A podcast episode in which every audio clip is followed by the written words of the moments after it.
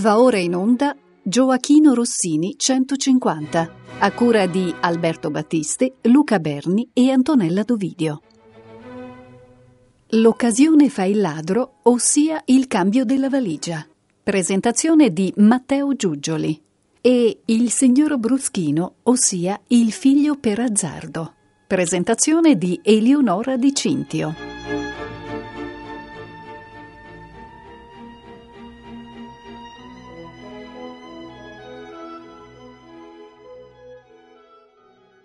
Le opere comiche in un atto che Rossini scrive per il Teatro di San Moisè di Venezia tra il 1810 e il 1813 sono tutt'altro che un'esperienza secondaria negli albori della sua carriera di operista. Appellativi di genere come farsa e burletta, quest'ultimo burletta per musica è appunto quello che identifica sul libretto L'occasione fa il ladro, potrebbero indurci erroneamente a sminuire il significato di quelle opere, eh, per via delle connotazioni svantaggiose che queste parole hanno nell'italiano corrente. Le farse veneziane furono invece un cimento importante per Rossini. Dopo una formazione musicale che si era svolta presso maestri locali comunque di buon livello come i canonici Malerbi a Lugo e nella più titolata istituzione accademica italiana del momento per l'insegnamento della musica, il Liceo Filarmonico di Bologna, e ancora, dopo aver frequentato già per qualche anno da giovane professionista il mondo dei teatri d'opera prevalentemente come maestro al cembalo, Rossini trova a Venezia l'occasione per il suo esordio vero e proprio in teatro. È vero che prima del debutto veneziano aveva già scritto un'opera, Demetrio e Polibio, questa però non era stata pensata per una prima in teatro, quindi per un pubblico, cioè per una piazza operistica italiana in particolare, ma era stata composta per una famiglia di cantanti artisti, i Mombelli, che avevano fornito a Rossini anche il libretto. L'occasione fa il ladro è la quarta delle cinque farse eh, che Rossini scrive per il Teatro di San Moisè a Venezia. L'opera debuttò appunto al San Moisè il 24 novembre 1812, congiuntamente con L'avvertimento ai gelosi, farsa sul libretto di Giuseppe Foppa e con musica di Stefano Pavesi. I cantanti scritturati per la prima eh, furono il tenore Tommaso Berti eh, e il basso buffo Luigi Paccini per i ruoli maschili principali dell'opera. I due contendenti in amore Alberto, un conte amoroso dai sentimenti puri e delle maniere distinte, e Don Parmenione, un viveur dall'atteggiamento più spregiudicato e dai modi impetuosi, ma che scopriremo infine essere comunque persona sensibile e non meschina, nonostante la sua prontezza nell'approfittare dell'occasione che dà il titolo alla pièce, tra poco vedremo in cosa consiste, per imbastire una frode sentimentale ai danni di Alberto. Nel cast c'erano poi il soprano Giacinta Canonici e il mezzosoprano Carolina Nager per i due ruoli femminili, Berenice, la promessa sposa di Alberto, ed Ernestina, amica di Berenice, dalla storia complicata. C'erano infine il tenore Gaetano Del Monte e il buffo Filippo Spada per i personaggi di complemento maschili Eusebio, lo zio di Berenice, e Martino, servitore di Don Parmenione. Centrale nella vicenda del libretto di Luigi Previtali, basato probabilmente sulle Prétendues par hasard ou L'occasion fait le larron di Eugène Scribe del 1810, è un doppio scambio di persona che dà vita a un intrigo sentimentale e comico certo non particolarmente innovativo, ma dotato nella giusta misura di schermaglie ed equivoci che favoriscono l'estro musicale e drammaturgico di Rossini. Come accennavo in apertura, Sarebbe sbagliato valutare al ribasso dal punto di vista della qualità artistica questa come le altre farse veneziane di Rossini rispetto alle opere comiche rossiniane di eh, dimensioni più ampie. Le farse veneziane sono un'esperienza importante per Rossini nel percorso che in tempi brevissimi lo porterà a definire uno stile musicale inconfondibile sia nell'ambito dell'opera comica che in quello dell'opera seria. L'occasione fa il ladro si apre subito con una mossa inaspettata da parte di Rossini che anziché proporre una sinfonia indipendente dal dramma, costruita secondo lo schema che egli stesso andava perfezionando nelle sue opere di quegli anni e che già si stava cristallizzando in quello che il più grande musicologo rossiniano Philip Gossett riconoscerà come l'archetipo della sinfonia d'opera di Rossini, opta per una costruzione più ampia, con un pezzo strumentale che si collega direttamente al primo numero musicale dell'opera, partecipando organicamente alla sua trama. L'archetipo della Sinfonia d'opera di Rossini è lo schema di quasi tutte le sue celebri sinfonie operistiche, come ad esempio quelle dell'Italiano in Algeria o della Gazza Ladra, prevede un'introduzione lenta seguita da un allegro in forma sonata, senza sviluppo, con due temi ben distinti e caratterizzato dall'azione del crescendo nel tratto conclusivo delle sue due arcate strutturali principali. Nell'occasione fa il ladro c'è l'introduzione lenta, con un motivo sereno e suadente, ma nel punto in cui ci aspetteremo l'attacco dell'allegro, cioè della seconda e più estesa parte dell'ouverture, udiamo serpeggiare in orchestra un motivo inatteso, agitato e oscuro, cui si oppone un breve contromotivo acuto, insistente per via delle note ribattute. Questa parte della sinfonia, nell'occasione fa il ladro, ha un titolo d'autore, cioè dato dallo stesso Rossini, Tempesta, e con il tema appena descritto, in cui si intrecciano e confrontano i due motivi, l'uno evocativo del rombo del tuono e dei venti turbinosi della tempesta che sta per esplodere, l'altro della percussione della pioggia o della grandine, ha inizio un'ampia rappresentazione musicale affidata all'orchestra. Il percorso musicale e figurativo di questa tempesta rossiniana si articola in tre tappe principali. Il tema iniziale è seguito da un episodio centrale in cui l'evocazione musicale dei lampi dà nuova energia al pezzo, mentre un nuovo motivo dall'andamento di marcia imprime nella tumultuosa rappresentazione un riflesso eroico marziale. Sul finire di questa sezione, le veloci scale ascendenti che evocano i lampi si contrappongono in un dialogo serrato a una rielaborazione della seconda metà del tema iniziale e ritorna anche l'evocazione del rombo dei tuoni con cui si era aperta la tempesta. La terza tappa è una conclusione maestosa in cui mentre la bufera va scemando si odono echi del sublime patetico. Il confronto tra sublime eroico e patetico era un ingrediente comune nelle tempeste strumentali settecentesche. Rossini qui si rifà a questa tradizione. Ascoltiamo la sinfonia dell'occasione fa il ladro con l'allegro di sonata sostituito dalla tempesta orchestrale.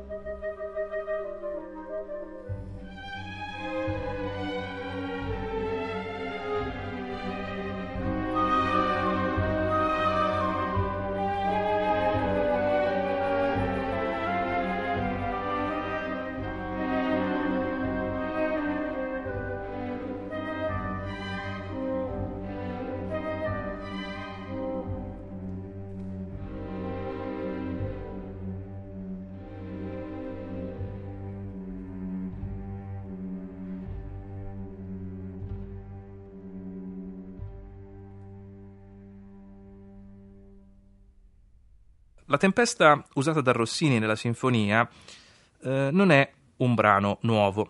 Oppresso dalla fretta, eh, si dice, le fonti dell'epoca riferiscono che egli scrisse l'opera in appena 11 giorni, eh, Rossini la riprese dalla sua opera che appena due mesi prima, nel settembre di quello stesso 1812, aveva trionfato alla Scala, cioè la pietra del paragone. Rossini userà ancora questo temporale musicale, tempesta e temporale in questo contesto non presentano una sostanziale differenza di significato, a distanza di quattro anni nel Barbiere di Siviglia. Nuovo però, come già detto nell'occasione fa il ladro, è il modo in cui la tempesta entra nel dramma, costituendo non un'astratta premessa, ma il concreto e tangibile, per così dire, per i personaggi della farsa come per l'ascoltatore, motivo scatenante dello scompiglio in cui eh, si verificherà lo scambio della valigia dei due protagonisti maschili, fatale per le sorti della vicenda. Questo scambio di valigie è l'occasione che rende ladro, per usare le parole del titolo, Don Parmenione. Ma vediamo più da vicino cosa succede nell'opera. La tempesta infuria all'esterno di una locanda in cui ha costretto a riparare Don Parmenione e il suo servitore Martino, mentre sono in viaggio. Sulle loro reazioni contrapposte al violento temporale si incentra la prima parte dell'introduzione, cioè il primo brano musicale dell'opera una volta che si è aperto il sipario. In questo caso il brano è, come ho già detto, eccezionalmente un tutt'uno con la sinfonia il motivo baldanzoso che sostiene l'avvio dell'introduzione ben si confà alla spensieratezza di Don Parmenione, che per nulla turbato dal temporale mangia di gusto e anzi si gode maggiormente il ristoro al pensiero di essere ben riparato dalla calamità atmosferica. Al contrario, Martino è atterrito dalla tempesta, che ancora risuona con qualche motivo di tuoni e lampi sulla scena, ora occupata dai personaggi. I due ci ricordano un po' Don Giovanni e Leporello nel finale ultimo del Don Giovanni di Mozart, e a riprova che questa non è solo un'impressione, nel motivo musicale che fa da guida in questa parte dell'introduzione si può cogliere un eco del motivo cantato dalla statua del commendatore quando si presenta alla cena di Don Giovanni del finale ultimo del capolavoro mozartiano è qui del tutto destituita la profondità metafisica, anche se proprio nella Tempesta, pezzo orientato al sublime serio, sorprendente nell'occasione fa il ladro, prima di tutto perché sovradimensionato dal punto di vista espressivo per una burletta per musica, si rinviene qualche traccia di quello spirito. Insomma, Rossini gioca sapientemente con la propria cultura musicale e con le convenzioni di genere nell'ambito dell'opera buffa. La parte iniziale dell'introduzione, che ora ascoltiamo, termina con una chiusa rumorosa in cui l'andamento della musica, con effetto tipicamente rossiniano nei momenti di stretta dei pezzi d'assieme, dalla sicura presa comica quando usato in contesti come questo e l'occasione fa il ladro, si fa vorticoso e ossessivo, trasmettendo la confusione materiale e mentale dei personaggi, qui soprattutto di Martino, che non sa contrastare lo spavento per la tempesta, nonostante l'esortazione di Don Parmenione che gli rivolge queste parole. Cosa fai la sciocco in pie? Siedi qui vicino a me. Se anche vedi il ciel cascar, mangia, bevi e non badar.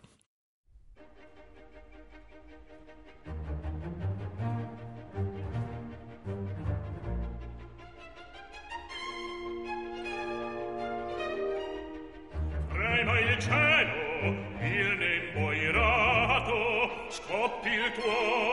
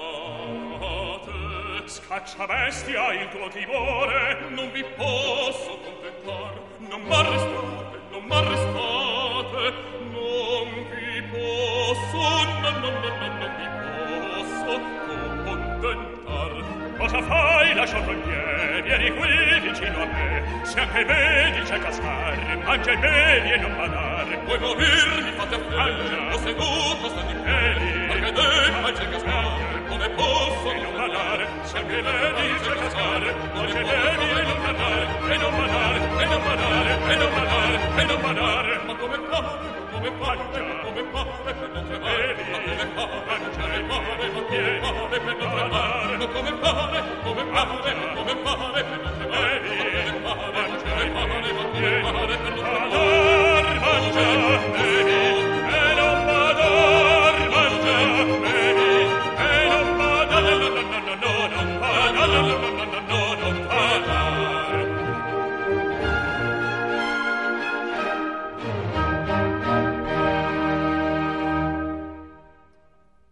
L'atmosfera cambia del tutto nella seconda sezione dell'introduzione, facendosi intensamente sentimentale con l'entrata in scena del conte Alberto.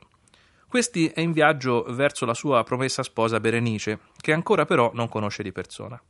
Anche lui è costretto a riparare nella locanda per via della tempesta, che intanto continua a infuriare, insinuandosi ancora musicalmente nella commedia ormai avviata. Alberto e Don Parmenione stringono amicizia e il conte racconta al suo interlocutore del suo matrimonio combinato. I due inneggiano in un brindisi a Bacco, il dio del vino, nonché al sesso femminino. L'introduzione si chiude con la ripresa della figura ostinata e vorticosa con cui era terminata la prima parte del numero. L'effetto, con l'intervento ora anche della voce del tenore, Alberto, è ancora più comicamente enfatico.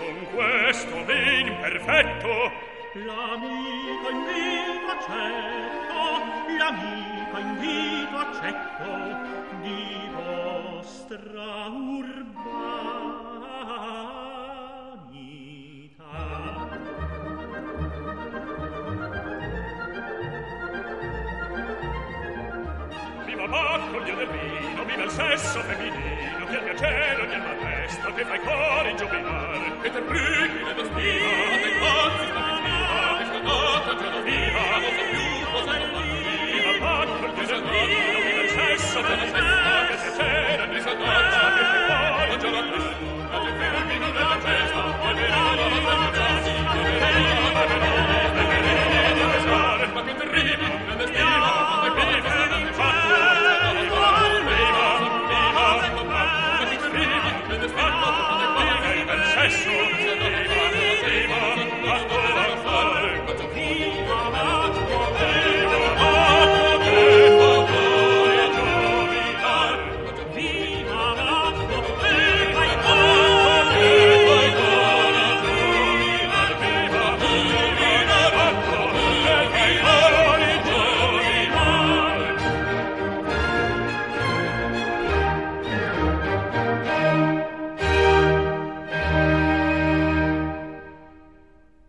Cessato il temporale, il conte Alberto riparte, ma il suo servitore prende per errore la valigia di don Parmenione al posto della sua. Solo una volta partito il conte, Parmenione e Martino si accorgono dello scambio e il servo convince il padrone ad approfittare dell'occasione per frugare nel bagaglio del conte. Ecco dunque l'occasione ed ecco anche il ladro. Don Parmenione, aperta la valigia, vi trova quello che crede essere il ritratto della promessa sposa Berenice. Si innamora all'istante della giovane donna e decide di approfittare del caso per spacciarsi per il conte Alberto e sposarla. Dopo l'aria in cui Parmenione manifesta il suo innamoramento, scaturito dalla sola visione del ritratto della presunta promessa sposa di Alberto, la prima e unica mutazione scenica dell'opera ci trasporta nel sontuoso palazzo della marchesa Berenice a Napoli. Troviamo Eusebio, lo zio di Berenice, che cerca di convincere Ernestina, amica della marchesa, a dismettere i panni da serva che non si confanno alla sua condizione. Nulla ancora sappiamo della storia infelice di Ernestina, che apprenderemo più avanti essere scappata di casa con l'amante, ma essere stata poi abbandonata da lui. Ernestina comunque si trova bene nella sua condizione attuale. Ancora una volta comprendiamo come lo scambio di identità sia centrale in questa farsa rossiniana e come lo sia in relazione a un evento inaspettato e burrascoso. Rientrano in questa categoria la tempesta dell'inizio dell'opera, ma anche l'abbandono di Ernestina da parte dell'amante. Ma il secondo eh, scambio di identità, dopo quello di Parmenione, divenuto ladro dell'identità del conte Alberto, sta per essere architettato. Entra in scena Berenice che si presenta con una cavatina in cui il carattere appassionato della giovane aristocratica innamorata si intreccia con i dubbi sul matrimonio con una persona che ancora non conosce, perché non ha prove di quanto in realtà la persona che sposerà la ami. Fedele ai suoi propositi, Berenice, nonostante i dubbi dello zio Eusebio, decide di mettere alla prova lo sposo, travestendosi da cameriera, mentre Ernestina vestirà i suoi panni, cioè quelli della promessa sposa. Parmenione e Martino arrivano nella dimora di Berenice e dello zio Eusebio prima di Alberto. Ernestina, presentata come Berenice, si innamora del presunto Alberto e il sentimento è contraccambiato. Parmenione comunque si accorge che la ragazza non è quella del ritratto Arriva dunque il vero Alberto che si innamora a prima vista di Berenice. Anche la giovane donna prova gli stessi sentimenti. La situazione si complica con l'arrivo dello zio Eusebio che chiede di conoscere lo sposo. Le due ragazze presentano due diversi conti Alberto. Alberto accusa Parmenione di essere un impostore, ma Parmenione, il ladro, mostra a tutti i documenti di Alberto, presi, lo ricordo, dalla valigia di quest'ultimo, finita per errore nelle sue mani, fugando così ogni dubbio. Ad Eusebio non resta che invitare il vero Alberto, creduto un impostore, ad andarsene. Tutto questo, dall'incontro con colpo di fulmine di Parmenione con Ernestina, all'incontro subito successivo, anch'esso con innamoramento immediato di Alberto e Berenice, allo smascheramento sbagliato, con momentanea vittoria fraudolenta di Parmenione, avviene all'interno di un grande numero musicale, un quintetto. Questo brano fa le veci di un finale centrale, cioè di un finale d'atto intermedio in un'opera in più atti. È concepito, seppure su scala un pochino ridotta, alla stessa maniera. Coinvolge tutti i personaggi del dramma, che entrano progressivamente fino a trovarsi tutti insieme in scena, e prevede varie sezioni, tutte musicate senza recitativi. Nel quintetto dell'occasione fa il ladro le sezioni corrispondono agli incontri delle due coppie, quello tra Parmenione ed Ernestina, a carattere buffo e dinamico, quello fra Alberto e Berenice, sentimentale ed estatico, e allo smascheramento invocato da Eusebio. Berenice ed Ernestina si fidano comunque del povero conte Alberto e la promessa sposa decide di affrontare a viso aperto Parmenione facendogli un vero e proprio interrogatorio sulla sua situazione familiare. Berenice è documentata per via delle lettere che il vero Alberto le aveva inviato in precedenza. L'impostore sbaglia ogni risposta e Berenice intuisce la verità. Nel frattempo lo zio Eusebio ed Ernestina decidono di interrogare il servo Martino sulle abitudini del suo padrone. Ascoltiamo come ultimo estratto dall'occasione fa il ladro l'aria in cui Martino ritrae in modo scanzonato e impietoso il suo padrone. Don Parmenione non ha straordinarie peculiarità. Il servitore, parlando di lui, tratteggia di fatto la figura tipica dell'avventuriero galante e approfittatore della società settecentesca e primo ottocentesca. Il testo dell'aria è di per sé eloquentissimo e direi che la descrizione mantiene ancora oggi la sua freschezza, tanto bene si attaglia a una figura caratteristica della moderna cultura occidentale e in particolare della società e della cultura italiana ancora direi fino ai nostri giorni. Queste le parole di Martino. Cito dall'occasione fa il ladro. Il mio padron è un uomo, ognun che il vede il sa, rassembra un galantuomo e forse tal sarà. Vecchio non è né giovane, né brutto né avvenente, non è un villan né un principe, né ricco né indigente. È insomma un di quegli esseri comuni in società. Portato è per le femmine, gli piace il vino e il gioco, amante è di far debiti, ma di pagarli poco. Tutto censura e critica, benché sia un ignorante, con tutti fa il sensibile, ma di sé solo è amante. Procura ognor di vivere in pace e in sanità, è insomma un di quegli esseri comuni in società.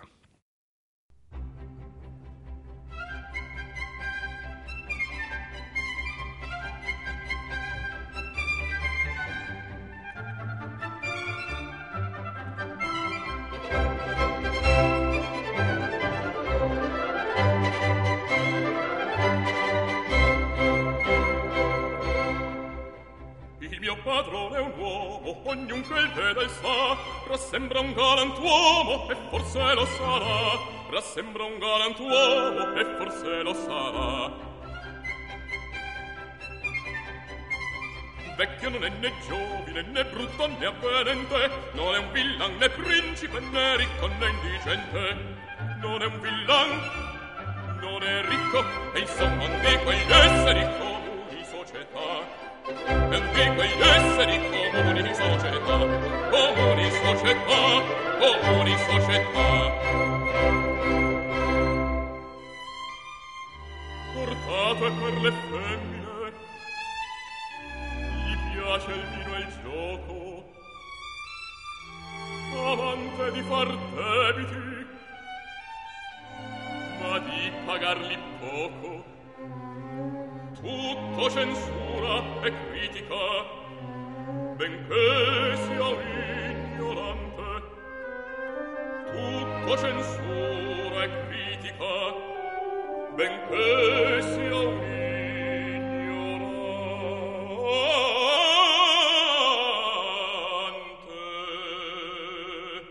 Con tutti falsa insibile ma diseso e amante procura ogni or di vivere in pace e sanità procura ogni or di vivere in pace e sanità.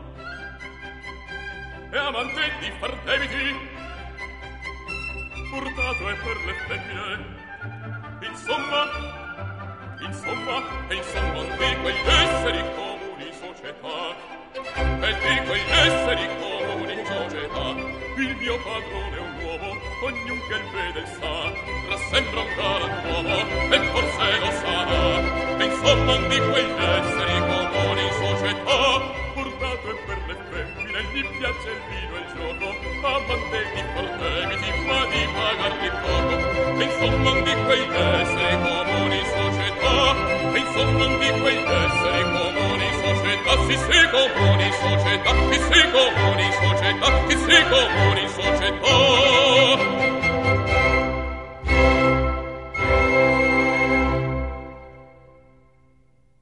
conte Alberto intanto eh, sembra pronto a sfidare il duello Don Parmenione per vendicare l'affronto subito, ma la sfida viene bloccata da Berenice che pretende, nella sua grande aria preceduta dal recitativo accompagnato, penultimo numero musicale dell'opera, di sapere la verità. I due contendenti infine si accordano e lo scioglimento della vicenda, in un clima riconciliato che ben si addice alla fase conclusiva di un'opera musicale di intrattenimento che deve fare uscire dal teatro di buon umore, ci consegna un'immagine più positiva di Parmenione rispetto a quella che gli eventi della commedia e il ritratto impietoso di Martino nella sua aria ci hanno dato fino a quel momento. Mentre Alberto rinnova le sue promesse d'amore sospirando per Berenice, Parmenione racconta la verità sull'imbroglio e afferma di essere innamorato di Ernestina. Proprio ed Ernestina infine si palesa e lei rimane stupita. Parmenione in realtà un amico intimo di suo fratello, il conte Ernesto, che lo ha mandato in cerca della sorella, fuggita con un seduttore che poi l'avrebbe abbandonata. Ernestina decide di concedere la mano a Parmenione, che intanto le si è offerto come sposo. Anche tra Alberto e Berenice le cose si chiariscono. Don Parmenione chiede perdono ad Alberto della sua frode. Rimane però ancora il dubbio su chi sia la ragazza del ritratto che aveva scatenato i sentimenti di Parmenione. È la sorella di Alberto, il cui ritratto era un regalo dello sposo a Berenice. Tutto è ricomposto e la farsa può concludersi con il doppio matrimonio delle due coppie. Alla possente tempesta iniziale, sprone e simbolo delle burrasche sentimentali che agitano le vite dei personaggi di questa burletta per musica, segue dunque, dopo molte vicissitudini, finalmente il sereno. Gli ascolti dall'occasione fallato di Rossini sono tratti dall'incisione diretta da Marcello Viotti con la English Chamber Orchestra prodotta da Brilliant Classics. Un saluto da Matteo Giugioli e vi lascio alle prossime trasmissioni rossiniane. Grazie. Buonasera eh, cari amici di Rete Toscana Classica, benvenuti a questo nuovo appuntamento della rassegna Rossini 150. Eh, questa sera andremo a leggere l'ultima delle farse rossiniane scritte per il Teatro San Moisè di Venezia, che è Il Signor Bruschino. Il signor Bruschino eh, debuttò appunto mh, al Teatro San Moisè il 27 gennaio 1813. Rossini, in tarda età, eh, si riferì a questo lavoro nei termini di un peccato di gioventù. E in effetti eh, la partitura del signor Bruschino è una partitura molto ardita soltanto apparentemente semplice, soltanto apparentemente prevedibile. Sul signor Bruschino hanno circolato per tanto tempo eh, dei, degli aneddoti che volevano eh, che l'impresario del teatro San Moisè Antonio Cera avesse fatto in modo che il librettista, di nuovo Giuseppe Foppa, che aveva già lavorato con Rossini in precedenza consegnasse al maestro un libretto pessimo per mettere in difficoltà Rossini. In realtà eh, il libretto del signor Bruschino non è affatto pessimo, ma eh, c'è da dire che eh, questa farsa sia una farsa, tra virgolette, per palati fini, è molto molto raffinata, molto accurata e indubbiamente un po' eccentrica. Eh, l'eccentricità di questa musica si rende visibile a partire naturalmente dall'ouverture. Eh, l'ouverture del signor Bruschino è una delle ouverture più famose di Rossini, nonché una delle più riconoscibili perché al suo interno è presente una strana indicazione per i violini secondi che consiste nel far battere l'archetto eh, a questi strumentisti, l'archetto del violino, contro il mm, piattello che reggeva la candela che eh, questi strumentisti avevano davanti. È eh, indubbiamente una eh, prescrizione mm, che credo di poter dire non avesse mai fatto capolino eh, all'interno di, di, un teatro. In molti si sono interrogati sul perché Rossini abbia, ehm, abbia voluto inserire questo espediente all'interno della sua partitura. I dubbi rimangono ancora, non, non, non, si è riusciti a risolverli del tutto e non è neanche detto che ci si riesca un giorno. Eh, certo è che eh, Rossini doveva essere ben consapevole dell'arditezza di questa scelta. Se eh, al termine dell'ouverture nel, nella partitura autografa del signor Bruschino scrisse che Dio ti salvi l'anima. Era naturalmente conscio che avrebbe avuto qualche difficoltà nel, nel distribuire eh, la sua musica all'orchestra. Ad ogni modo, quello che eh, conta rilevare nei confronti di questa ouverture eh, consiste, al di là della stranezza della prescrizione per i violini secondi, consiste nel vedere dove questa, ehm, questa prescrizione cada. Allora, si è già detto che eh, il signor Bruschino sia l'ultima delle farse eh, scritte da Rossini per il San Moisè. È anche una delle farse naturalmente più mature di questo compositore. La maturità dello stile rossiniano si trova in particolare appunto nella gestione dell'ouverture.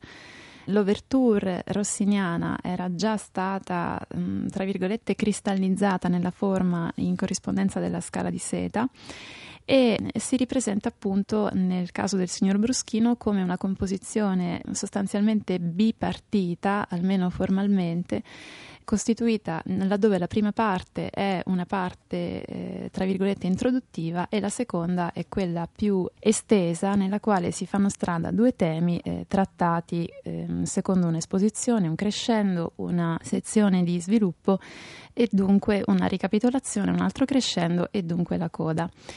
Eh, nel caso del signor Bruschino la bipartizione non è netta come in altri casi eh, di ouverture rossiniane, dal momento che eh, se appunto nel caso della scala di seta eh, la sinfonia è organizzata in due tempi, in questo caso la sinfonia è in un unico tempo allegro. Eh, nella prima parte di questo allegro però si fa sentire un inciso eh, ritmico molto pregnante che è costituito da una figurazione puntata e si fanno sentire questi battiti degli archetti eh, sui piattelli delle candele. Gli stessi battiti e lo stesso inciso eh, melodico e ritmico compare e si ritrova anche nel corso della eh, parte principale della sinfonia, dunque ehm, durante l'esposizione dei temi, eh, durante il crescendo, eccetera, in punti strategici, ossia Sta per arrivare un tema e allora gli archetti battono. Sta per arrivare il secondo tema e di nuovo gli archetti battono. Sta per arrivare il crescendo e allora di nuovo si sente questo strano battito dei violini secondi. Dunque l'eccentricità è ricondotta nella produzione di Rossini, nel, nel disegno di Rossini entro un criterio eh, molto ragionevole, molto schematico. È come se lui eh, abbia messo a nudo, abbia voluto segnalare le varie parti costitutive della sua sinfonia.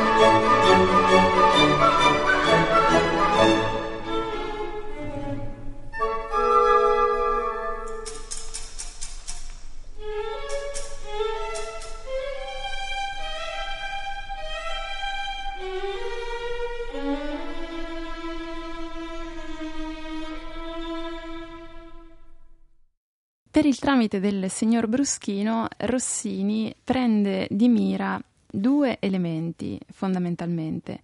Il primo, eh, che consiste nelle convenzioni teatrali, convenzioni con le quali lui per primo aveva a che fare, convenzioni che aveva ereditato dal teatro comico e serio tardo settecentesco e convenzioni che appunto riprende e mh, porta all'apoteosi cristallizzandole. Dall'altra parte eh, il bersaglio che Rossini colpisce con il signor Bruschino è certa borghesia con la quale evidentemente si doveva confrontare, con la quale Rossini stesso aveva a che fare. Il signor Bruschino è una farsa tratta da una commedia francese dei primi anni, del primo decennio del, dell'Ottocento, nello specifico del 1809, che si chiamava Le Fil par hasard o Ruse Folie di Chazet e Horry. Giuseppe Foppa, che era il librettista del signor Bruschino, mh, sfrutta per il tramite di questa commedia un luogo molto caro al teatro d'opera italiano, in particolare al teatro serio, e questo luogo era quello dell'agnizione, ossia del riconoscimento. Eh, agnizione che fa da padrona in moltissimi drammi metastasiani e in generale in molto, appunto, molto teatro serio del, dell'ultimo Settecento. Anche in questo caso l'agnizione si fa strada ma in una maniera atipica. Sofia, che è eh, una giovane fanciulla, è innamorata di Florville, ma eh, il tutore di Sofia, tale Gaudenzio, mm, vuole far sposare la sua pupilla al figlio di un certo signor Bruschino. Eh, naturalmente eh, i due fidanzati, i due amanti eh, si oppongono come possono a questo disegno e dunque Florville in particolare eh, cerca in tutti i modi di eh, non far eh, incontrare questo giovane bruschino a Gaudenzio né tantomeno a Sofia. Ci riesce fino ad un certo punto poiché questo giovane bruschino è in realtà arrivato eh, in città, è tuttavia imprigionato, tra virgolette, in una locanda gestita da tale Filiberto, poiché insolvente nei confronti dello stesso Filiberto.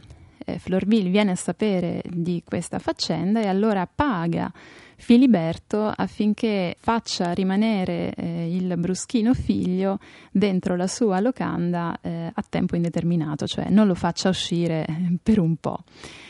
Su questa traccia si innesta ad un certo punto il padre di Bruschino figlio, e dunque il signor Bruschino che dà titolo alla farsa, eh, il quale da un lato eh, va cercando il figlio che non trova, dall'altro lato diventa eh, suo, mm, eh, suo discapito il bersaglio di Florville che ad un certo punto si spaccia per essere suo figlio, ossia si spaccia per essere bruschino. Naturalmente eh, la vicenda non può far altro che arrivare ad una serie di complicazioni che, che, non vi sto a dire, ma ciò che è interessante notare all'interno di, eh, di questo disegno consiste eh, nell'uso che Rossini fa appunto di determinati luoghi convenzionali e di determinate convenzioni non soltanto musicali ma anche sociali. La prima eh, di queste convenzioni riguarda la sortita di Gaudenzio, ossia del tutore di Sofia. Gaudenzio è, eh, stando al libretto, si chiama Gaudenzio Strappapuppole che voglio dire è già tutto un programma e che corrisponde allo stereotipo di quel ehm, piccolo borghese, piccolo medio borghese che vorrebbe essere e soprattutto si crede in una posizione più elevata di quella che in realtà eh, detiene. Lo si capisce non tanto eh, e non solo da quello che Gaudenzio dice, ma soprattutto dal modo musicale in cui si presenta. lo si incontra nella prima parte della farsa in corrispondenza della cavatina che gli è affidata, la quale cavatina è anticipata da una piccola introduzione strumentale e poi lascia spazio libero a questo cantante. Lui si presenta come se fosse un grande eroe, con una serie di passi cadenzati, eh, con una serie di interventi fuori tempo, tra l'altro, cioè non nel senso di fuori tempo rispetto all'orchestra, ma eh, liberi da un punto di vista della gestione del tempo. E quello che dice è eh, nient'altro che una serie di sentenze. Quindi è come se lui volesse erigersi a grande saggio della situazione quando in realtà, come, come poi si vedrà nel corso del signor Bruschino, non è affatto così. E questo grande ingresso sproporzionato per quanto è grande eh, di Gaudenzio ricorda molti altri passaggi dell'opera comica e a me in particolare ne ricorda uno che è quello di Dulcamara. Siamo nell'Elisir d'amore nel 1832 e anche in quel caso un personaggio che entra in scena vendendosi per più di quello che è, sfoggia un profilo vocale e dunque degli accenti che sono molto affini a quelli che sentiamo adesso di Gaudenzio.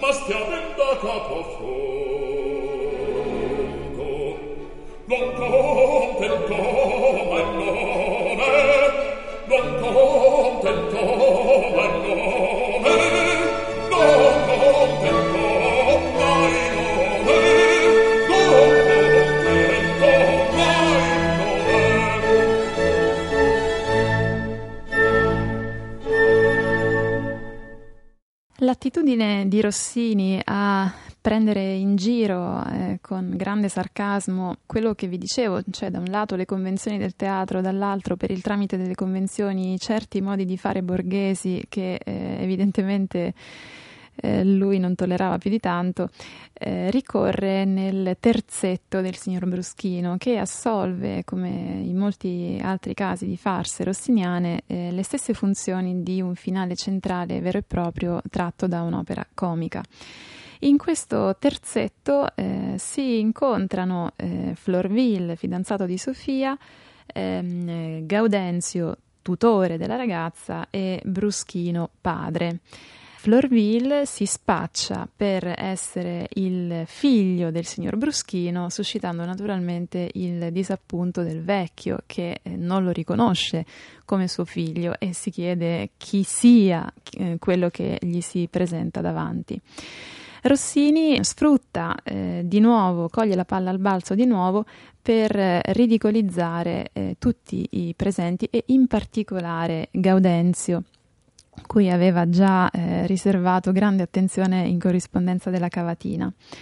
In particolare nel momento in cui Bruschino padre non si rende disponibile a riconoscere quello che ha davanti come suo figlio, Gaudenzio cade in un disappunto che è addirittura eccessivo per la situazione ehm, ha una serie di uscite del tipo arrossisco oppure come mh, mm, non, voi non eh, riconoscete vostro figlio per uno stolido puntiglio. E io in voi ravviso un mostro cui natura ha già in orror e tutte queste eh, uscite eh, che denotano una specie di eh, scandalizzazione da parte di questo personaggio che è tipica di un certo modo di fare appunto borghese che non ha una grande eh, attitudine a chiedersi il perché di certi comportamenti, ma li recepisce così come eh, dati di fatto, eh, viene messo in musica da Rossini attraverso degli espedienti piuttosto singolari.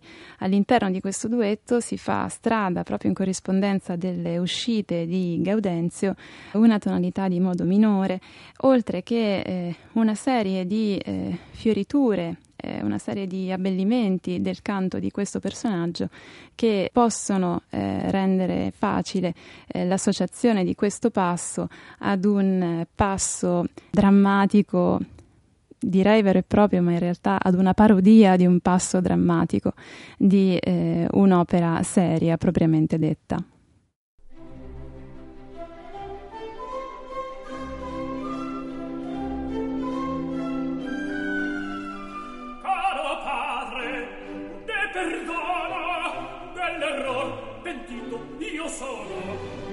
costui?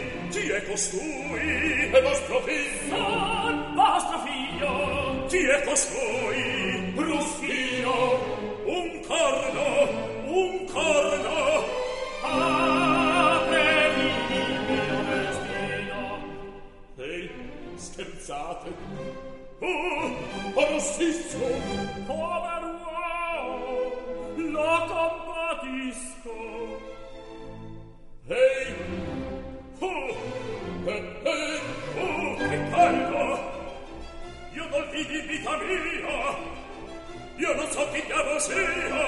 La capite? Sì o no? Io non so chi diavolo sia! La capite? Sì o no? Rinnegate il figlio vostro per un scomido contiglio o che in voi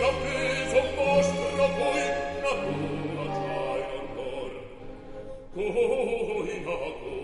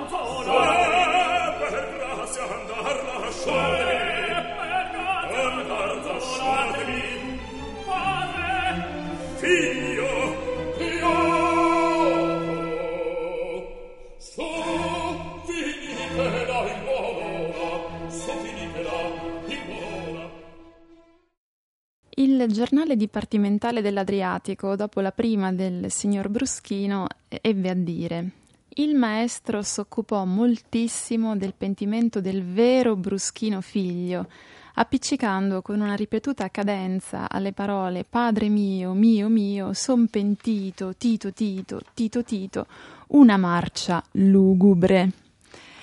Dicevo prima che eh, Rossini abbia mh, sfruttato questa farsa per eh, prendere un po' in giro eh, certe convenzioni del teatro a lui contemporaneo e questo atteggiamento risplende proprio in corrispondenza del finale ultimo della farsa, quello che appunto è menzionato dalla recensione del giornale dipartimentale dell'Adriatico. Qual è la situazione?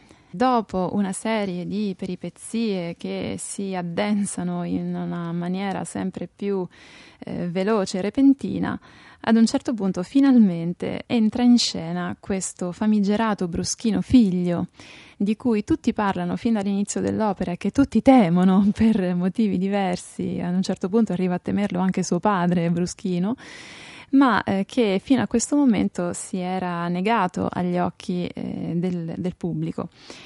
Ebbene, era una convenzione molto in auge nel teatro serio tardo settecentesco, quella che riguardava gli eroi del teatro settecentesco, quella di ritardare l'ingresso dell'eroe in scena. Che significa? Nel dramma per musica classico, direi, eh, di tardo Settecento, nel primo atto di questo dramma, eh, tutti i personaggi fin dall'inizio dell'opera non facevano altro che parlare, ehm, menzionare, riferirsi a questo famigerato eroe che però non arrivava se non molto in avanti all'interno dell'atto. E solitamente l'ingresso di questo eroe in scena era preceduto da una sorta di segnale sonoro che consisteva in una marcia. Allora Rossini ripercorre eh, i binari di questa grande granitica convenzione del teatro serio dal momento che colloca l'ingresso di questo bruschino figlio molto molto avanti eh, nel corso della farsa, dal momento che eh, siamo quasi allo scioglimento, per cui ad un passo dalla, dalla conclusione, e come nella migliore tradizione delle opere serie associa una marcia appunto a questo bruschino figlio. La marcia però non è equiparabile, assimilabile ad una marcia vera di un'opera seria, o meglio, è una marcia vera, ma è una marcia funebre. Cioè che significa? È una marcia che mh, mm, si dipana in una tonalità di modo minore e che ripresenta le caratteristiche strutturali della marcia, quindi il tempo in quattro, l'incedere puntato, ma ha chiaramente un, dire, un atteggiamento, un, un'aura tutt'altro che eroica e gloriosa. Come se non bastasse questo sventurato bruschino figlio su questo passo lugubre eh, arriva in scena con il cappello in mano e eh, balbetta delle parole sconnesse ad un certo punto nei confronti del padre che teme. E mi riferisco naturalmente al famoso padre mio, mio mio, son pentito, Tito Tito, Tito Tito. Quindi sostanzialmente eh, l'ingresso avanzato, la marcia funebre e degli accenti che tutto sono tranne che eh, assertivi e virili configurano l'ingresso di questo bruschino figlio come l'ingresso di un vero e proprio anti-eroe che eh, Rossini fa in modo di eh, rendere il più grottesco possibile, cavalcando appunto l'onda di convenzioni molto stratificate e condivise dal pubblico del teatro. Bene, io vi lascio all'ascolto di questo finale vi ringrazio per l'ascolto che ci avete accordato fino a questo momento. Vi ricordo che eh, il signor Bruschino andrà in onda a partire dalle 20.30 insieme ad, ad, un'altra farsa rossiniana, l'occasione fa il ladro, eh, che è stata precedentemente presentata da Matteo Giugioli. Quindi da parte mia è tutto, ancora grazie e una buona serata a tutti voi.